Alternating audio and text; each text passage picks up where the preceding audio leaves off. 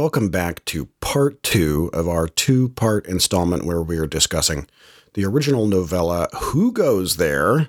and its implications throughout the uh, various other other iterations of the Thingiverse, as I'm referring to it.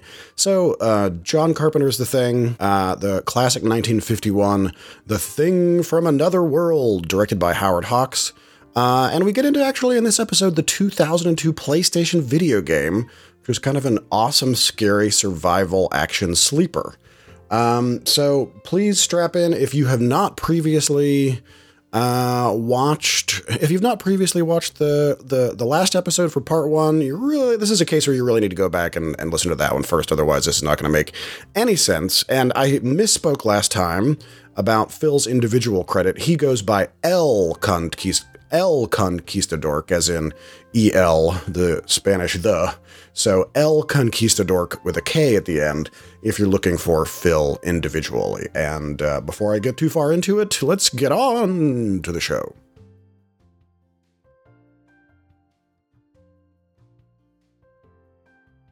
And one of the one of the reasons that you never vacuum up the use of the dogs in your thing story uh-huh. is because it is such a power drill down to the boiling magma of emotion Absolutely. in the audience. Absolutely. Where it is where, you know, as I alluded to before, it's visceral because, you know, terrible things happen to the dogs and dogs cannot defend themselves. I mean, we don't have to drag out the book like Save the Cat on script right, right, for the audience yeah. to like understand that this is there's a reason that people have been doing this since prior to 1938. You know what I mean? That yeah. like that uh, that this alien is it maybe it may be necessary to establish its alienness by the fact that it's like fuck these dogs. you know what I mean? Right. The first thing right. I'm gonna, the first thing I'm going to do either by accident is by hook or by crook um, invade, destroy, and kill a few of these dogs that mean absolutely nothing to me.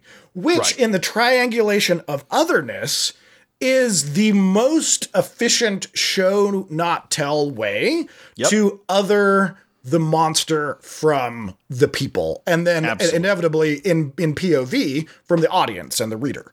That the there is no more efficient way you know the, I kind of think of I, I, you must be like a Serenity and Firefly nerd right? Oh absolutely. So, yeah yeah. like we know in in the pilot episode where the guy who you think is totally the vanilla jerk but ends up being the spy like yeah. knock knocks out book the priest and then after he knocks him out he's knocked out and he just stands there and kicks him an extra time for no reason yeah you know what yeah. i mean and that is the the anti save the cat of that evil like governmental spy in that pilot that, that, that, defines like this guy isn't bad. He's he's fucking awful and you can kill him and not feel bad about it. Yeah. Well you know that is the eating and consuming the dogs in every in every version of the thing. It's like yeah. all right this thing just fucking eats dogs and is like got no problem about it. Fuck this thing which is yeah, in a way which is in a way why they're able because that is downplayed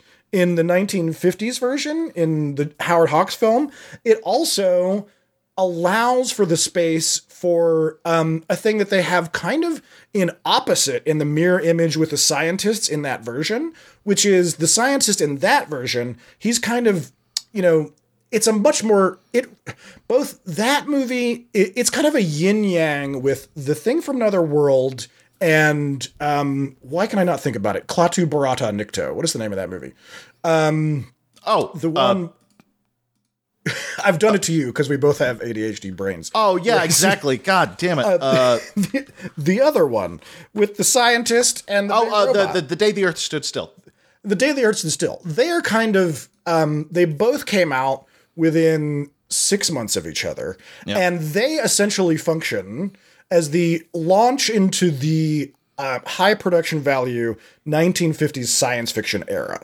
And in the case of The Thing from Another World, you have the dark, grim, cynical reality of this motherfucker is going to come eat us.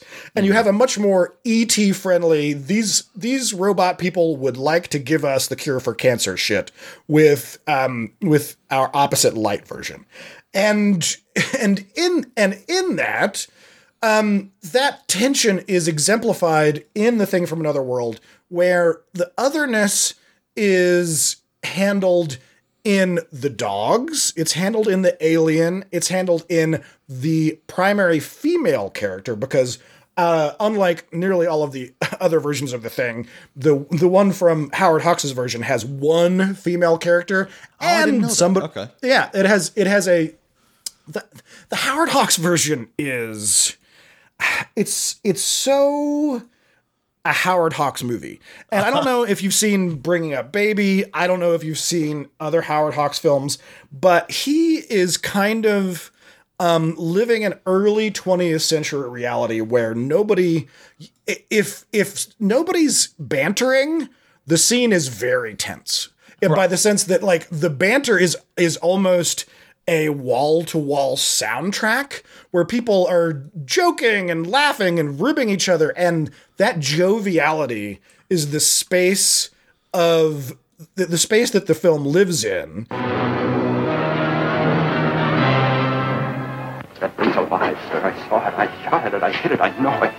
Nothing happened. It just kept coming at me, making a noise like a cat mewing. Captain, it was awful. You could have seen those hands and those eyes. Captain, you've got to do something about it. You've got. Is it human or inhuman? Earthly or unearthly? Baffling questions, astounding questions that not even the world's greatest scientific minds can answer. Gentlemen, do you realize what we've found? A being from another world, as different from us as one pole from the other. 1.9. Needles hit the top.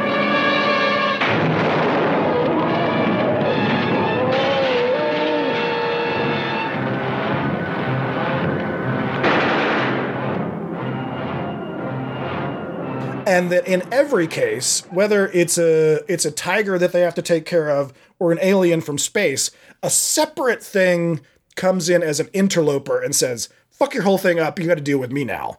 Right. and the way that they get through it is jocularity and humor. And and so you kind of you need this female foil that's the cute uh the cute love interest of the surprisingly friendly and ribald captain of the North Pole camp of the film so that all of his subordinates can demonstrate their joviality by poking him in the ribs about it over cards. Right. And and and so there there's this very like high-waisted um leather belt um Air Force jacket kind of like Hey, and she really got the better of you that night, didn't she, Buster, down in Honolulu? And they're going back and forth. And really, there is no hero protagonist.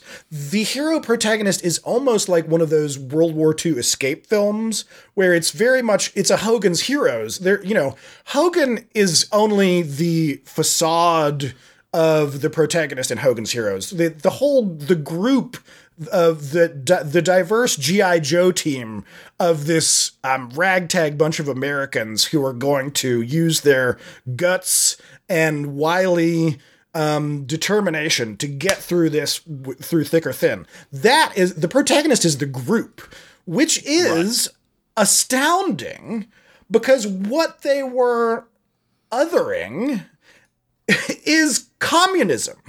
Yeah, The- yeah, the- exactly, the- exactly. The, the, the paranoia that the Howard Hawks version has in the ultra high conformity world of 1951 America is the thing that they're worried about is collectivity and radical and the radical left. But the way that they demonstrate their Americanness is in working together, sharing resources, being a team, and allowing everybody's individually individuality to jump in and play in the space and then step back safely and not not be judged. There, if anything, the and the and you're gonna have to go and watch it because it's gonna drive you crazy as soon as you get done with this episode. I'm going to have to, yeah. Is the, the it's you can get it for uh, seven dollars on Amazon, but the, the but the the the the the ragtag team in the 1951 Howard Hawks version is a perfect demonstration of collectivism in the for in in the version of an a, an army crew that is forced to work with a civilian scientific team, and that and that um, the duality really battles uh, against each other of emotions versus logic, respectively, and also um, chaos versus chaos versus lawfulness in the sense of following the rules, adhering to authority, and taking bureaucracy seriously seriously in the case of the scientific characters. But what ultimately happens is they end up alienating the head like I want to make friends with it scientist character who is has too much facial hair and smokes too many pipes to be right, Right, and th- thus eliminating the intellectual expert, but only the head of that beast, because there's a whole fucking team of these scientists working under him who revolt and say like, "Yeah, we're going to tell you his plan that, that was going on the whole time." It turns out that there's he's like fostering a bunch of these alien plants in this weird little crib, and you probably should do something about that because this guy's fucking Yeah. nuts. And he does the most cliche scientific thing in the world, where finally they've got the kind of like Frankenstein vegetable man. It's a vegetable man in this movie. Don't. It's a whole thing. they did that a lot. It was always a vegetable. That's that's that's such yeah, an interesting choice. Yeah, I, it's it's a whole. It's like a Vulcan logic versus emotions thing where Yeah. I can never remember the name of actor when I desperately need it. My fa- literally my favorite actor. He wa- was he got a uh, he got a uh, let's see one flew over the cuckoo's nest. the guy who got nominated, who wasn't Jack Nicholson, is my favorite actor, who is Worm Tongue in The Two Towers. Oh, and oh, Chucky. Chucky, yeah. Brad Dourif. Brad. Dourif. Yes, yes, yes, yes. You are So- a beautiful so- butterfly, Doris. Yes. Br- yeah. Exactly. So Dr. Carrington, in this instance, creates the original cinematic role of the um, the drooling Brad Dourif scientist who just wants to make friends with the alien, Right. And walks up to it and gives a whole speech to this seven foot guy, vegetable Frankenstein, and goes like, "I know with your vast intelligence that is beyond ours that I come to you with no weapons, and with." All of this wisdom, you must know that I mean no harm. And it just fucking smashes him to the floor and breaks his collarbone. And you're like, and you're like, well, we've established how that's going to go for every science science fiction movie from now to eternity. Yep, that's that. Yeah, we just we just set down the foundation, then- fellas. Everybody that has not been othered in the film that remains zaps the shit out of him with an electrical trap that they've devised with their ingenious American come togetherness teamwork. Right. Which and and they win the day by othering the scientist fuddy duddy super expert, which also defines a great American tradition of anti intellectualism that is just only gotten better since then. Oh, it's just it's just with age has just oh beautiful. Yeah, it is. It yeah, it it is the No notes. It, it is the twelve percent triple uh Belgian uh of uh great American delusions that um, Oh, yeah. that that your expertise is equivalent to my random ass opinion. Right. And the and it's great in the film because you're like this guy really needs to get his head fucking squared on straight. But it totally il- illustrates the bizarre literary irony that th- we have created a protagonist that is not the captain. It's not any of his individual plucky cohort. It is all of them as a true team with no I in it that defeats the otherness of the individual lost, terrified, lone, viral other that is purely logic and sees them as only a, a source of blood and food. Yeah. And the fact that that anxiety is pointed as best as we can possibly articulate it at the Ruskies and the Cold War in this instance is so bizarrely intensely ironic. There's it's you almost can't articulate it because it's so infuriating. It's fascinating because it, really is. I mean, it, I think it would be extra strange if it, it, it's it's just a good thing that that lack of introspection never happened again after this. yes, I think that's really the, what's important. that we put our heads down to solving humanity's problems from a Yeah. real top down view and resolved all of them in a real kind of Jean Luc Picard, um, frictionless, total humanitarian humanitarian Absolutely. resolve, and no one no one starves or commits genocide to this day. No, no, things are different now. I'm like David Letterman throwing my copy on the other side of the which I've never done on this show before. Uh, you bring out a different side. You bring it. out a It's- it's different what I'm here of- for, of my baby. co-hosting. Anyone else with a comment? Brief aside, I did a ridiculous. I did a really stupid thing yesterday. Well, I did Go a on. couple of stupid things, t- uh, like um, kind of stacked on each other. One, I watched Leprechaun Two, um, because last year I did at this time of the year I did Leprechaun for a uh, you know a St. Patrick's Day um, subject on the show, and then Holy shit, it's been a idiotically, year since that one? I remember that. Yeah, yeah. Damn. And then idiotically, I, I maybe it hasn't been. I mean, is that a year ago? I don't know. It would be weird for me to have not done it then. But anyway, I feel like it was the St. Patrick's Day episode. I just didn't think May- about it. But I, and uh, and I so I watched it alone because I reasonably assumed that my partner did not want to watch that because why would you? and um and I drank a Shamrock Shake while doing so. And so of course I I felt like I felt like a bag of ass because as an adult, um, that much sugar without a whole meal Oh, yeah. surrounding it is not good for the body. And It's gonna ruin your life, So I, absolutely. so I, I, yeah, I felt like like um, Shamrock shit squared for most of the evening. but for some reason, I have assigned myself this terrible Sisyphusian thing annually where I'm going to watch a uh, Leprechaun movie every year on St. Patrick's Day and um, report back my findings. And my findings were very simple about Leprechaun 2. It's bad. Yeah, yeah. Not as good as Leprechaun 1, which was only kind of salvageable because of its novelty. I think I think if it helps, at least none of us were we were we weren't like waiting with bated breath for the uh for, for That's that why I've turned it into. review. That's why I've turned it into a footnote activity. It's just a Yeah. thing that I, it's a thing that I do to myself, and I will only report back t- about it as much as is, uh, feels appropriate, which is very little. yeah, exactly. Um, exactly. So yeah, it's not gonna it's not gonna be an episode. It's just like, yep, that was a thing. That was something um, that happened. That was a thing that happened. People were in this movie and they got killed by Warwick Davis in a silly little green outfit. They sure did. I'm going to read one little piece from a thing that I I don't usually do this on on, on the um, I don't usually do this on the podcast, but I have a book that I actually used during the writing of my uh, grad film thesis way back in whenever the fuck that was 2008 2009.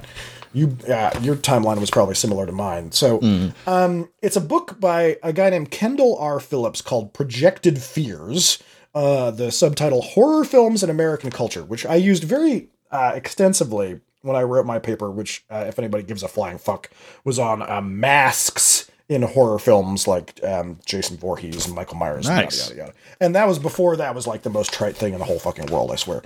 Um, and, and, um, he says a whole bunch of really he has there's a whole chapter on the thing from another world but one of the things he says is there are three prominent there's a whole section on the others. So if you were if you were concerned about having any buttresses stuck under your thesis phil the the, the others as a primary component in in this um, oeuvre is uh, it's dead center dead center supported by this guy who wrote a whole fucking book about it. And. I, I highly recommend this book by the way is there are he says there are three prominent others in in the film uh, the thing from another world. The that the group encounters uh, the group being this um, military camp on the north pole. Nikki which is the um, the female of the group who is othered by her being female the scientists which are the civilians of the camp that all obviously have a different set of priorities than the um, air force team on the whole, and of course, the thing. These three others exist along a continuum of acceptance in which Nikki is sought out by the group because her, um, and this is me ad libbing here for a moment, but essentially he talks about in another part where her, um, for lack of a better term, um, kind of sexual ambiguity, or rather, the usage of masculine and feminine traits finds makes her someone that both fits in and is useful, and that is a theme that is explored throughout um, Howard Howard Hawks' movies. But so Nikki is sought out by the group. Uh, the scientists are accepted, but largely not incorporated until the end when they kind of turn, and this is me ad libbing again, they turn coat on their leader who has gone uh, to Brad Dourif for the whole group. And then lastly, the thing, which must be destroyed entirely.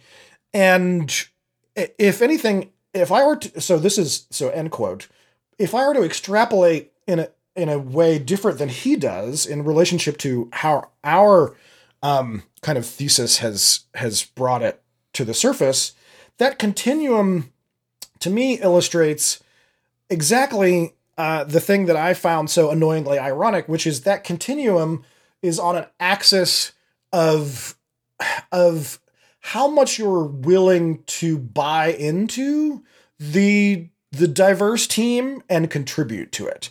Yeah. Because uh, that continuum rides that axis and Nikki, although she is othered in her marginalized sex, is brought in because she is willing to buy into the thinking and the function and the needs and the goals of the team.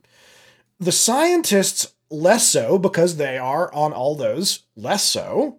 And the thing entirely entire is entirely antagonistic. It is individualistic in this case, which is interesting because in other versions the thing uh, in a way it kind of flips where the thing rep- does represent communism in a specific way because it represents a lack of individuation. It were you know a, it's a super entity. It's a fungus almost, and and and that it is an interloper, an outsider, and that it has a viral quality that can take over and destroy your individuality if given the opportunity and and that so if you were if you were worried that your um, otherness thesis was not going to have any legs on this show, you have come to the wrong place, Phil. You, um, I came with books, uh, which we is brought I- knowledge which- from the which I- libraries.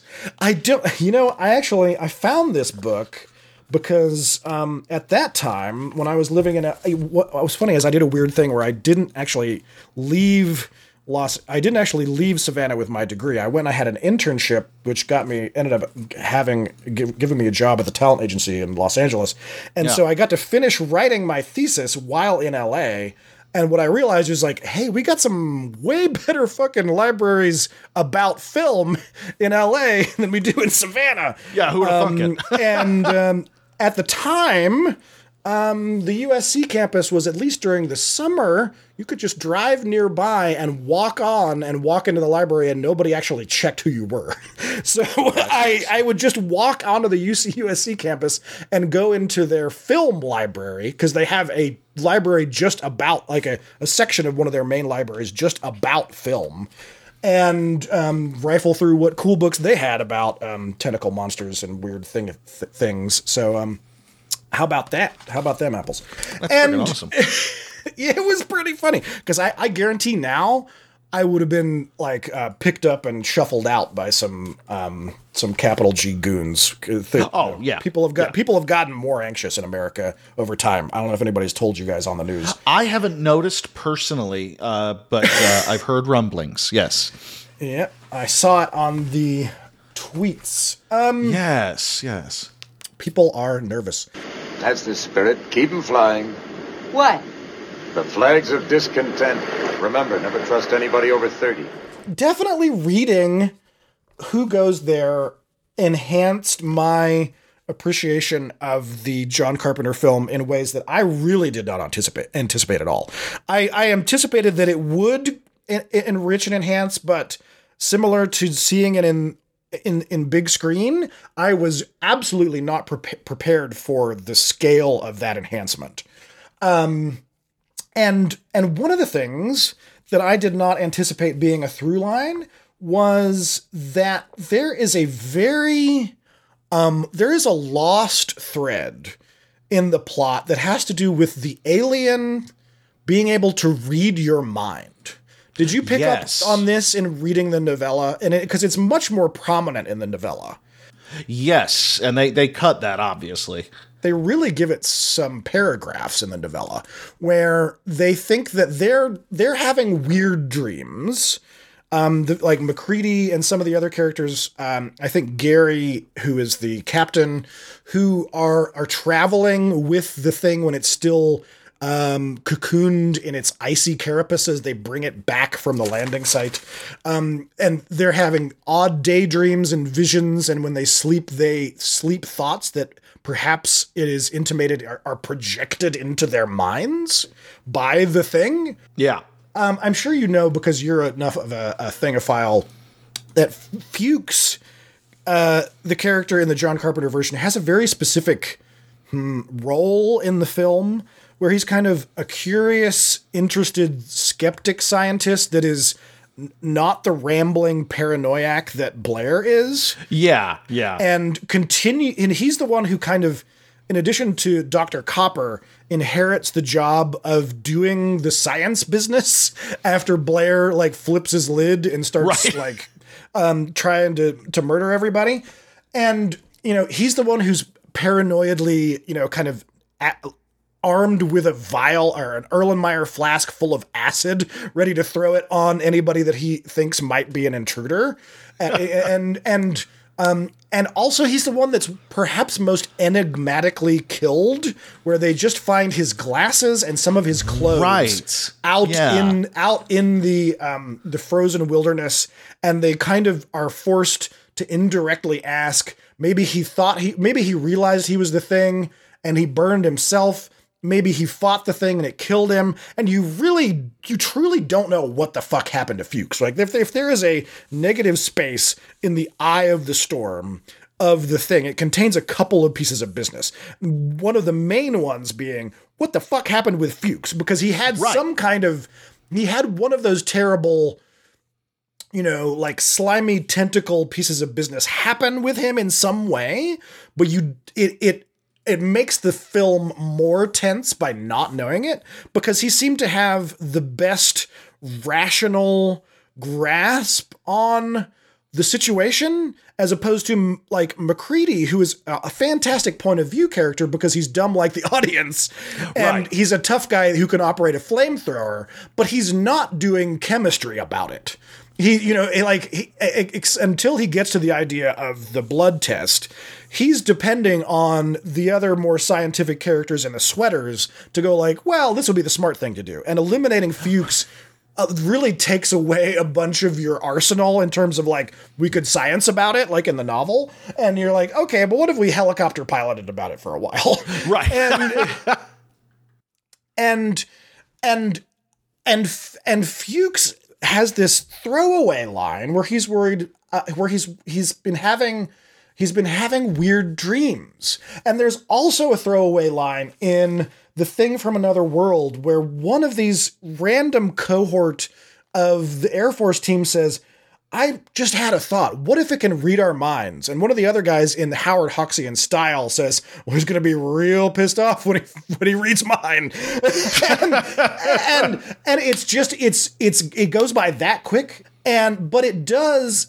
It's so funny. There's this tiny blip of this thing that was very um not essential, but seemed existentially horrific in a way that played in the novella that that doesn't quite translate. That it's just kind of like a throwaway line by a character who just had a random thought.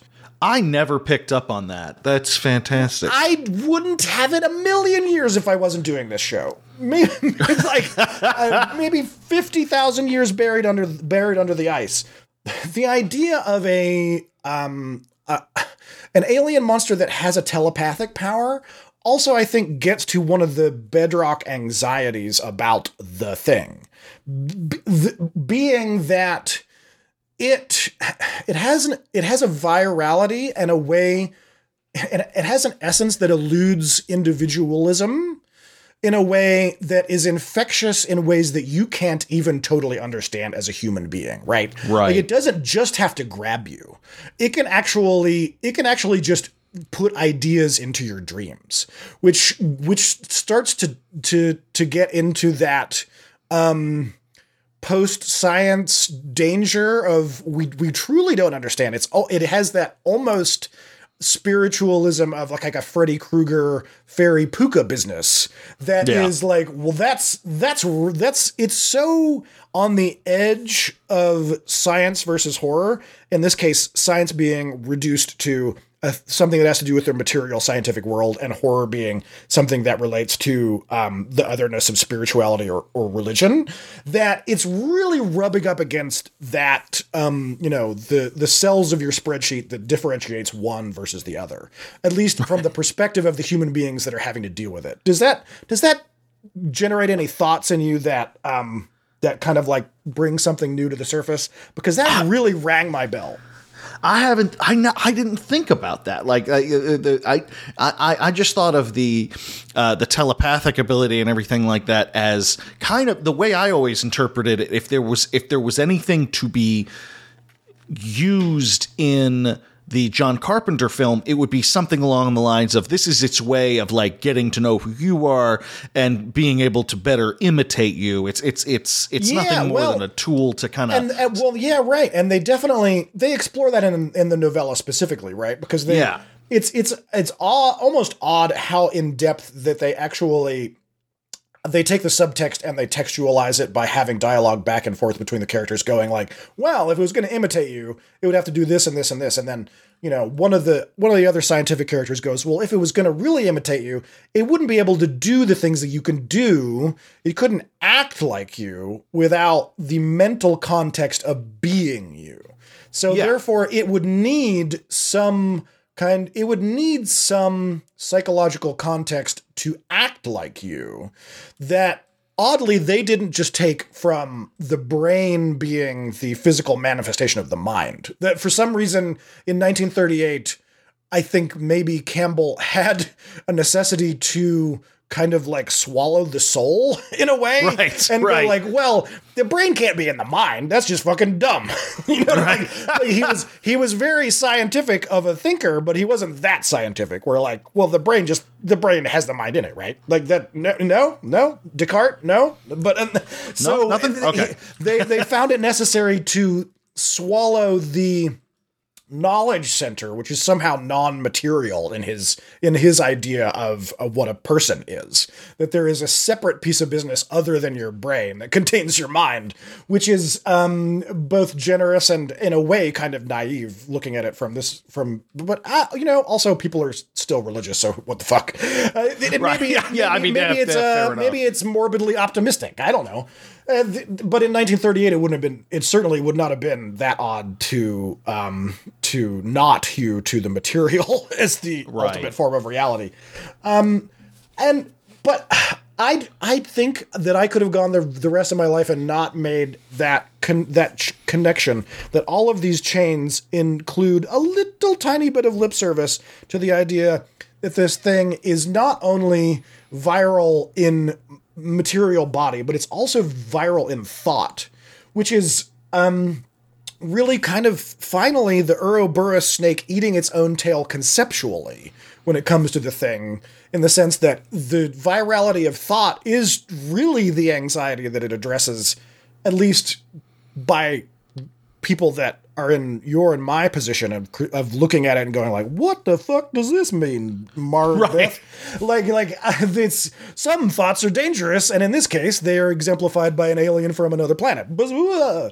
And and and uh, what and I I I I love certain subjects on this show because they're so stupid they're entertaining. And I Yes. love other subjects on this show because they're so um they are so sneakily sophisticated that they are entertaining even though they are usually carapaced in a um, dense armor of unsophisticated media. You know what I mean? Like Yeah. I, my favorite thing are smart movies that are packaged as dumb movies. There is there Oh, there is there is you know like and the thing is a good example of that where although it has a massive cult status, all of the trappings of it are like there's a fucking monster. It's Right. from space. And this guy's gonna try to kill it with a flamethrower. and and and the fact that it contains um, some of the most influential cultural messages and dynamics of at least the American 21st century is is just an endless source of, an endless source of joy for me, Oh, and I'm sure as it is to you. There's a reason we keep coming back to that well. I mean, it, it, it that's that's why we're still talking about this fucking movie. So after so many years, Yeah, yeah. The I mean, the thing, as in who goes there. Um, certainly, I am Legend is in Yeah, is in the is the same t- like micro bucket of of silly's genre stuff that is actually maybe the most essential American story total because we have um thanks to it, the way that uh, that I am Legend, which if you're not familiar is the um the the story that also is the Will Smith story that's about to have a sequel, but ha- Oh, I loved was, I Am but Legend, yeah. uh, ripples out into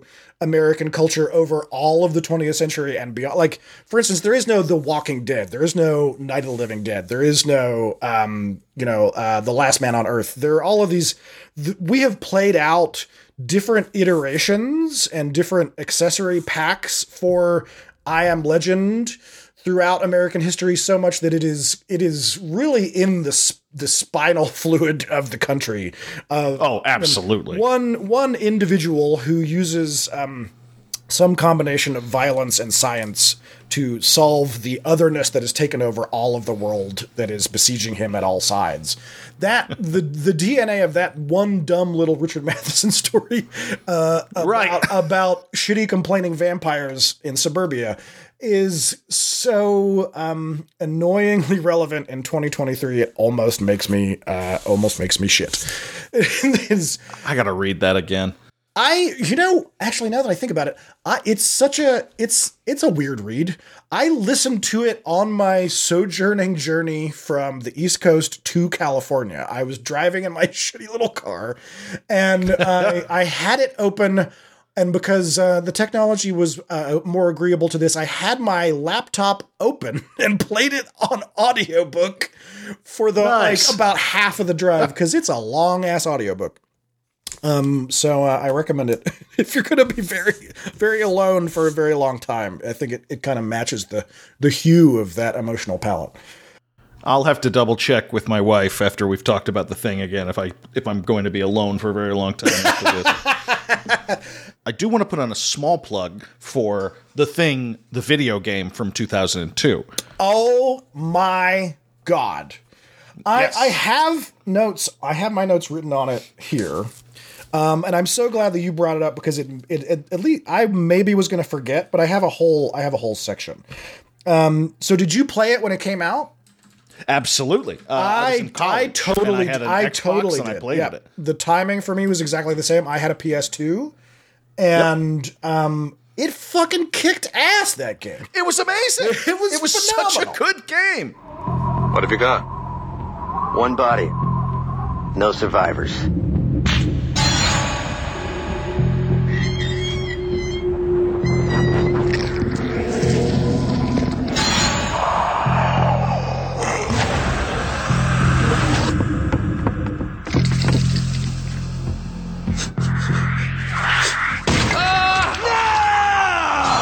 Dealing with isn't human. But it's taken human form. Stay the hell away from me. I'm warning you. Come on, Pierce. This is crazy. Bullshit. You're infected just like the rest. My men are dying out there. I've seen firsthand what this infection is capable of. Oh, you have no idea what it can do. Like my dad always said, if you want a job done right, you gotta do it yourself.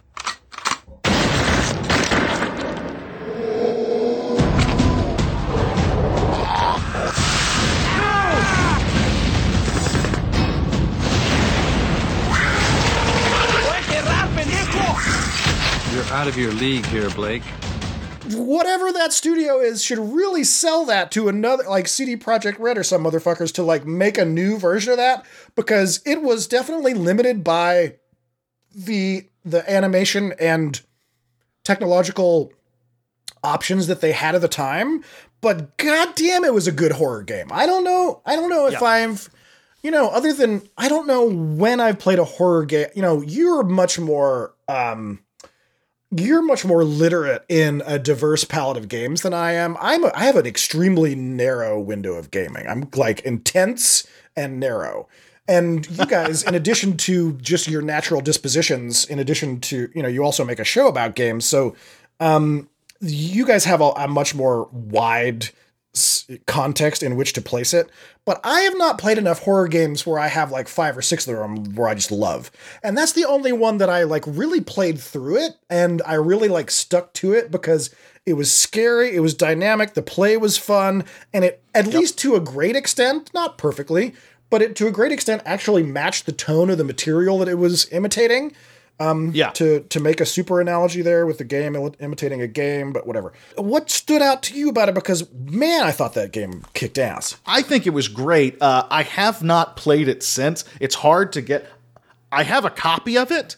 Okay. um, and You and I have have a- an Xbox 360 that theoretically I could uh, uh, I could play it on that. I'm kind of afraid to though because it, it's it's such an old game and I imagine hasn't aged well.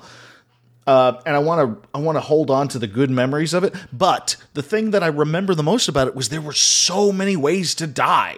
Uh, yeah, you could be you could torn apart by you know just hundreds of spider crab uh, heads everywhere. Definitely, Like, you just you could, just be immolated in all sorts of different ways. Right. man. There was a Right, lot of you could there was a lot of to burned death. There was a freezing Freeze, There was a freezing mechanic. Yeah, There's there's a the the the mental uh, uh, like uh, am I gonna snap kind of thing.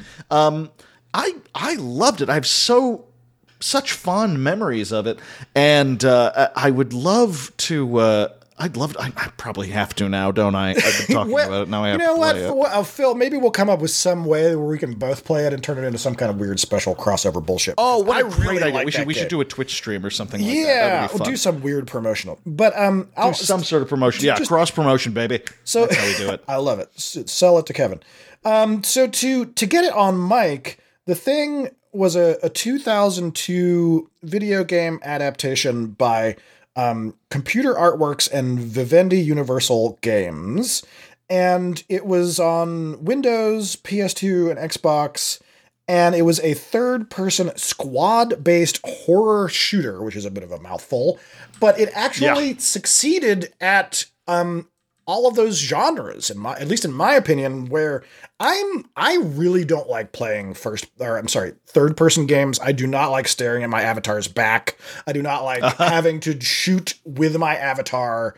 Um I, and e- even though even with my natural a disposition toward it i i found the game very playable very scary and that it's um the frustration arc of its winnability was really exactly articulated in a way where it was both difficult and satisfying and and it it, it yeah. had a a different it was scary in different ways and the settings were odd enough and it introduced enough of that like is this guy a monster or is he my buddy dynamic that actually kept it fresh and um and anxiety inducing but in a fun way does that match up Yeah. with kind of how you enjoyed it or, or what sticks out to you One hundred percent. Uh, It it was it was you know it, it, it was not a flawless game. It was not a game changer, so to speak. But they took things like a paranoia meter or a paranoiamometer,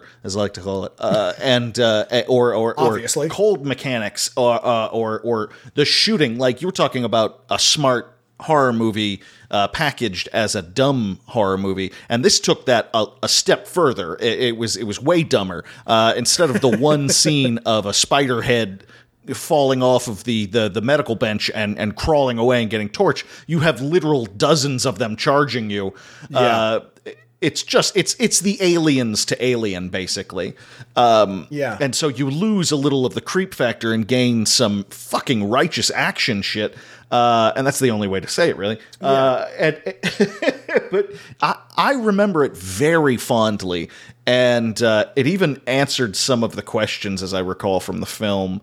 Um, and it just it was it was a solid game and i am flabbergasted in this age of remasters and all that shit Yes. that nobody has just put a a, a, a fresh coat of HD yeah, paint yeah, on yeah. this thing. Honestly, you really could take the exact same game and just um, put it in Unreal Engine and and recode some important elements, scrub some stuff away, change some dialogue, and and really just do a reskinning of it into a 2023 level technology game in terms of its appearance. And Oh, yeah. you could make a bajillion dollars on it because it was, you know, it's it's not a groundbreaking game, but it was No. just very solidly delivered a horror mood, which is very hard because the thing about horror is that horror is the bubbles in a champagne bottle. It only works in containment, right? There's a reason hmm. why every horror film is contained in a space. And that space Right. that space may be non-literal in the sense that it maybe is wherever your child is in the case of the Babadook, right? Like it doesn't necessarily have to be on the boat in the ocean with Jaws, but a lot of times it is. A lot of times it's the spaceship that the alien is on or in Yeah. in your mind when you're asleep with Freddy Krueger. The space can be a, can be a little bit non-linear, but it means that the bubbles of danger are contained, and thus There's a and- limitation. There's a- there are gates wi- holding you in. All of that to say, it's so hard to translate into a game because a game always unwinds in space and time over a long stretch. A, a- a Yes. a game, unless you're playing Altered Beast, never like half lasts like half an hour or not even 90 minutes. You know what I mean? A game has to Oh, yeah. have those dozens, if not hundreds of hours of playability. So to be able to take something that functions in the contained champagne bottle and uncork it and shake it out over I don't know how many hours that game would be in terms of mean playability, but it's got to be easily 100 hours of playability that game, no problem. Um, oh, sure.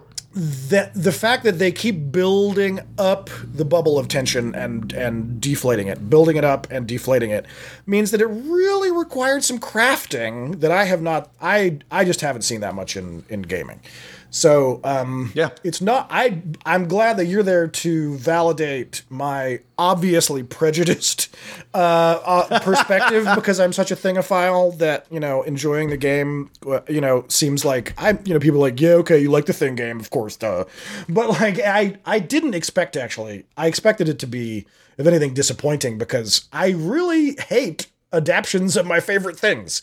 It's um yeah. it's a theme in my life. Like I don't fucking No, no, I don't no, like that fucking that- 2011 piece of trash and I would have liked to have liked it. But I cannot tell you one goddamn thing about that movie other than that Uh, it's- lady was the star and the CGI was bad. it's so funny because I'm with you. You it, it used to be that I, I guess that maybe it's an age thing because I remember when I was young, uh, I found out there's going to be an X Men movie. They're going to make a goddamn X Men movie, and you know, of course, this is before the oversaturation of comic book movies and and all that. But like, there was excitement to it. Oh, I Well, can't wait to very see it. early that first X-Men movie. Oh, absolutely. Uh, but but but now I found out they're doing an adaptation of my favorite book. They're uh, it's it's it's not even really a popular book. It's uh, uh, this book called Straight Man by Richard Russo. He's famous for a bunch of other books, but not this one. But it's my favorite book, and they're making a series with Bob Odenkirk called Lucky Hank about it. And Bob Odenkirk. you, I've read, I've literally read this book like thirteen or fourteen times. Oh, wow. I love it's. It's just one of my. It's just a satisfying comedy taking place in a college English department. It's funny. It's sad. It's just a very, very satisfying book. And I saw the trailers for it just last week, and you would think I would be excited, and all Yeah, I could yeah, think yeah. I was just filled with dread. Filled with dread. Yeah, I that's no, I really feel that. I really feel that.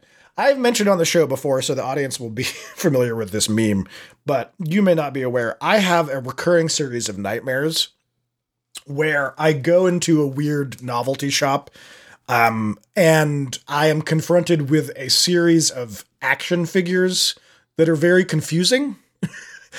and that's the to- and that's the totality of the nightmare. There there is no there is no like doll coming to life and murdering me, but th- I- it is just my brain has decided that this is my boogeyman.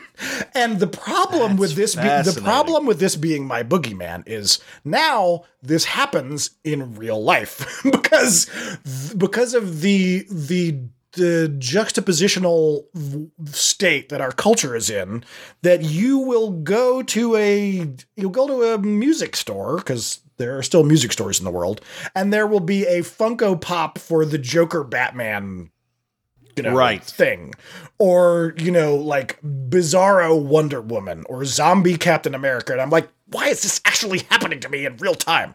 And i'm not actually afraid of it. It's just you know how your brain can turn anything into a nightmare by just putting it into a nightmare? And you're like that's not Yep. objectively frightening but my frightening chemicals are going off while you're showing this to me so i guess i'm frightened of it now so thanks Yeah, to you don't know why you're unsettled. Thank, you yeah, and thanks to my are. unconscious conditioning, I am frightened of confusing juxtapositions of toys. and it is just such a dumb, absurd thing. And so, uh, this thing that should give me a massive source of joy is just an odd, like looking at it askance from the other side of the room anxiety. Yeah. And yeah. and that that looking fr- through my Stephen King peripheral vision is also the way that I look at like the second or third Venom movie, where I'm like, yeah, Yeah. I know you got Tom Hardy to star in these. But how come you keep fucking up the whole story every time? You know, like I like this should be my favorite thing in the world. This should be Tom Hardy in Mad Max, not Tom Hardy in Venom.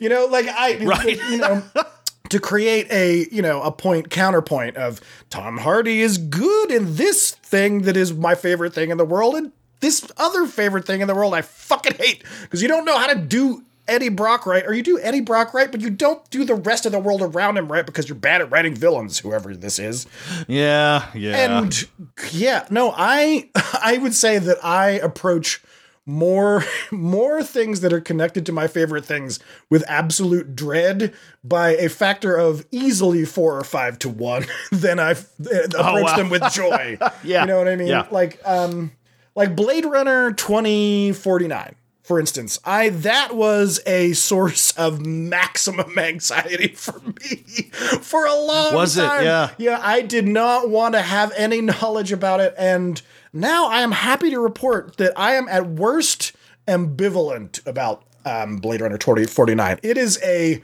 enjoyable film that does not, it does not, um, it does not correct, it does not caress my scrotum in the way that the original Blade Runner does, and Sure, go like, look not, at yeah. these fascinating implications about the robot peoples. but it is a good, quote unquote, a good movie where it does not totally trash everything that I liked about the original. Therefore, yeah, they could have it done is a lot worse with that kind of a beloved uh, franchise. It could have been a lot worse. Yes, I, it is. It is allowed to carry on past its expiration date and uh, eventually be lost like tears in rain, like everything else. Sure.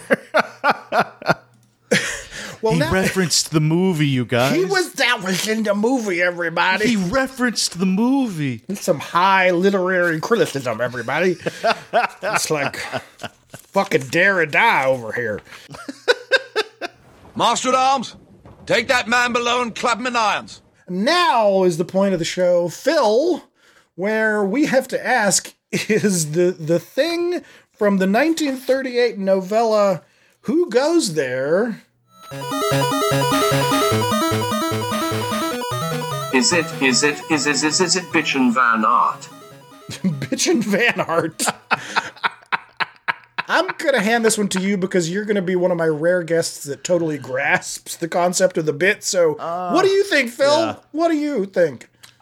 I'm. I can't. I. I can't say it's bitch and Van Art. I. I, No, it is I a think I. No. as it's as it's visually depicted in the in the novella. It's kind of a, a kind of a slappy, almost me- frozen Medusa kind of uh, uncanny valley. Uh, creepy, creepy guy. you know, it's a, it's a, It's very know. tough to make plants metal. You know what I mean? You, I've. That's there. You go. There's your tagline right there, everybody. Na- nailed it in one. Nailed it in one. um. And that brings us to the end of our time with you, dear reader. Until next time, when we deliver you another batch of beasts, bullywugs, and bowls of flesh-eating dessert fluff.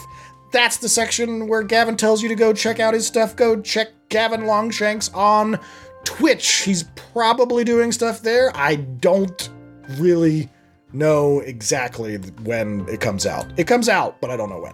Share an episode on social media. If you got a monster suggestion, get us at oopsallmonsters at gmail.com. If you want to toss a coin into the potion fund, hit us up with a one-shot contribution at paypal.me slash oopsallmonsters. Or if you're feeling uh, a little bit more thingy, patreon.com slash oopsallmonsters. Oops All Monsters to support us in an ongoing fashion. Lastly, I have to thank my wonderful friend Katie for our incredible theme song. Her work as part of the duo The Darling Kathleen's can be found on YouTube at The Darling Kathleen's. And with that, I have been Hess and Phil. Thank you so incredibly much for coming on for this this supersized. I knew it was going to be supersized the whole time because you and I are not good at shutting the fuck up. Um, how, how would how could it be anything but with you and me, dude? I just don't see how that was possible. No, if if if, if podcasts, if anything, and I said, you know, I pontificated earlier about maybe my favorite thing about podcasts is they cause me to delve deeper into subjects that I have, you know, a, a moderate or super superficial relationship with, and actually develop something that has a, a, a more accurately called expertise about them, the, about things that I love. And the other one is that it forces me to have conversations with people that I like that I haven't talked Yeah. to in a long time about my favorite subjects. So isn't that nice? Yeah, it's way better than other things. It's it's it's, It's, it's way better it's than way other things. better than I most can't argue with other that. things. You know, you go to the you go to the weird uh, you go to the weird southern gas station and they got that like weird grainy peanut butter fudge right there next to the cashier, and you're like, Oh yeah, it's better than that stuff. Uh, You know, Mm-hmm. sometimes it's real good, but usually it's not. it's it's it's rarely what you want, but uh, you're gonna eat it. So I've been Hess, and this has been Phil. Phil, tell us how to get at PixelLit or any other thing that you would like us to get at. Oh, absolutely. You guys, uh, please uh, subscribe and or listen to uh, PixelLit. You can find us at PixelLit Pod on Twitter, uh, pixellitpod.com. You can listen to it there. You can find us anywhere that podcasts are processed and uh, uh, turned into delicious rendered lard for your ear holes. Um, you can find me on Twitter at El Conquistadork. Uh, that is El Conquistador with a K at the end because that was that was the level of clever I was working with in my late twenties. Yep. And uh, yeah, that's that's my that's my my spiel. Yeah, check Kevin and Phil out at PixelLit. It's genuinely very funny. If you like video games or you like books, there will be an episode for you. And uh, and I don't I recommend so few things. Just take my word for it. Um, he's he's right. It's true. That's been Phil, and I've been Hess, and we in this case have been a very off format version of Oops, All Monsters. All right, see you next time, everybody.